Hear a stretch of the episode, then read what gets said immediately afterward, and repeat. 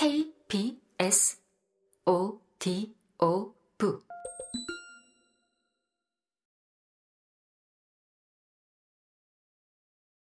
(6장)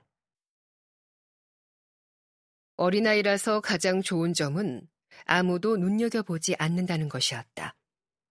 그리고 아무도 눈여겨보지 않는다는 건 보직이 뭐가 됐건 들키지만 않으면 뭐든 거의 다 하고 싶은 대로 할 수 있다는 뜻이었다. 그리고 테디는 들키지 않는 것을 제일 잘했다. 그는 주먹을 쥐고 근육을 불끈거리며 가파른 뒤 계단을 달려 올라가고 있었다. 웨일스 출신의 권투 선수들이 저녁 식사 전에 여기 이 메인갑판에 있을 가능성이 제일 크다는 얘기를 들었기 때문에 그들을 남들보다 먼저 만나고 싶었다.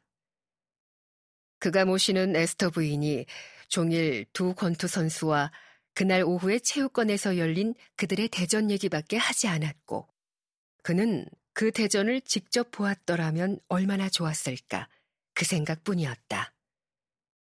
지금까지 체육관이라고는 구경한 적이 없고 말로만 들었으니 더욱 그랬다. 산책로 출입문을 열자 찬바람이 훅 하고 불어왔지만 그는 외투도 없이 춥고 바람이 부는 이곳에 이렇게 나와 있어도 상관없었다. 테디는 그 정도로 다부졌다. 지금은 선실에서 에스터 씨가 키우는 에어데일 테리어 키티. 키티라니 무슨 개 이름이 그럴까.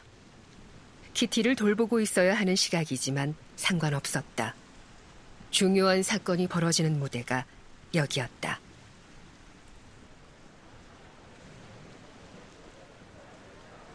일등실의 신사숙녀들이 선실에서 올라왔고 테디의 주변이 이내 환한 실크 스커트와 두툼한 모지 코트와 부자들의 화통한 웃음소리로 뒤덮였다. 공교롭게도 노부인들의 굵직한 손가락에 어떤 경우에는 두 개씩 끼워진 반지와 테디의 눈높이가 같았다. 엄마는 죽기 전에 그에게 착한 아이로 살아야 한다고, 남의 물건을 슬쩍 하는 건 나쁜 짓이라고 가르쳤다. 하지만 테디는 예전부터 반짝이는 게 최고라고 생각했고, 이 위에서 반짝이는 것들을 이렇게 많이 맞닥뜨리고 보니 권투 선수를 찾다가 정신이 팔리고 말았다. 그가 잠깐 가져다 들여다보느라 한두 개 없어진들 알아차리는 사람이 있을까 싶었다. 그런데 그때 이보다 더 이상할 수 없는 일이 벌어졌다. 돌아가신 엄마가 그의 못된 생각을 듣기라도 한 것처럼 쯧하고 혀를 차는 소리가 들린 것 같았다. 테디는 두리번거렸지만 당연히 그의 엄마는 없었고, 주인 마님이 뭐라고 하건 그는 유령을 믿지 않았다. 그것도 엄마에게서 배운 것이었다.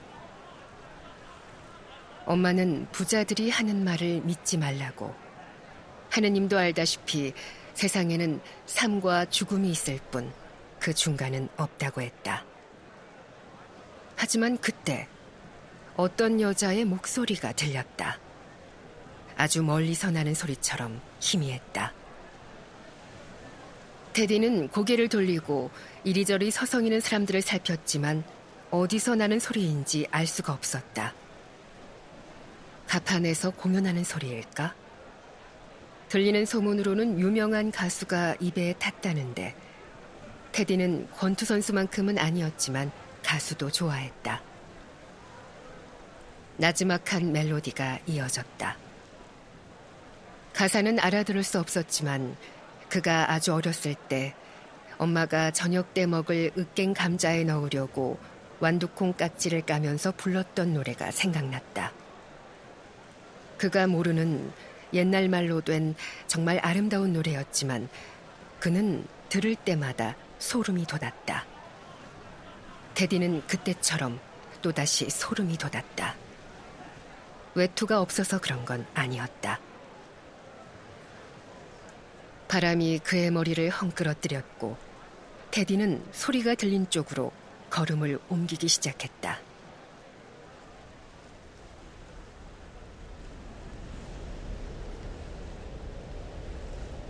바람 소리인지 아니면 어디서 들리는 소리인지 갑자기 알아내고 싶어졌다.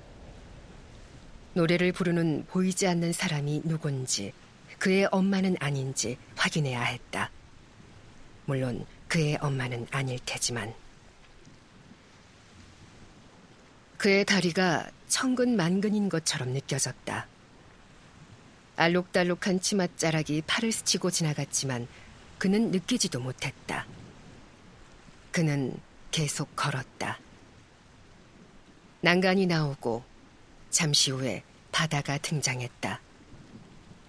휘몰아치는 거친 바다였다. 파도가 파란 늑대 같았다. 그의 눈에 허연 송곳니가 보였다. 늑대들이 노래를 부르는 걸까? 아니다. 늑대들을 지휘하는 여자, 깊은 바다에서 사는 마녀가 있고 그녀가 부르는 노래였다. 그는 그렇게 생각했지만 어린애 동화 같다는 건 알았고 그는 어린애 동화를 읽을 나이가 아니었다. 그의 앞에 난간이 있었고 보는 사람이 아무도 없었다. 새 난간을 잡고 올라가기 시작하자 손바닥에 찬 기운이 느껴졌다. 테디에게는 근사한 구경이 허락된 적 없었지만 이번에는 그가 남들보다 먼저 장관을 목격할 것이었다. 아름다운 노래를 부르는 여자가 누군지 그가 알아낼 것이었다. 추위는 아무 문제될 게 없었다. 이제는 추위가 좋았다. 그는 몸을 일으켰다.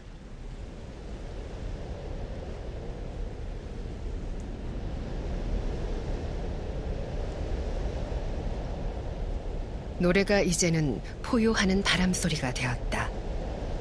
아, 그는 그 포효하는 소리가 좋았다. 누군가가 그를 난간에서 잡아당겼다.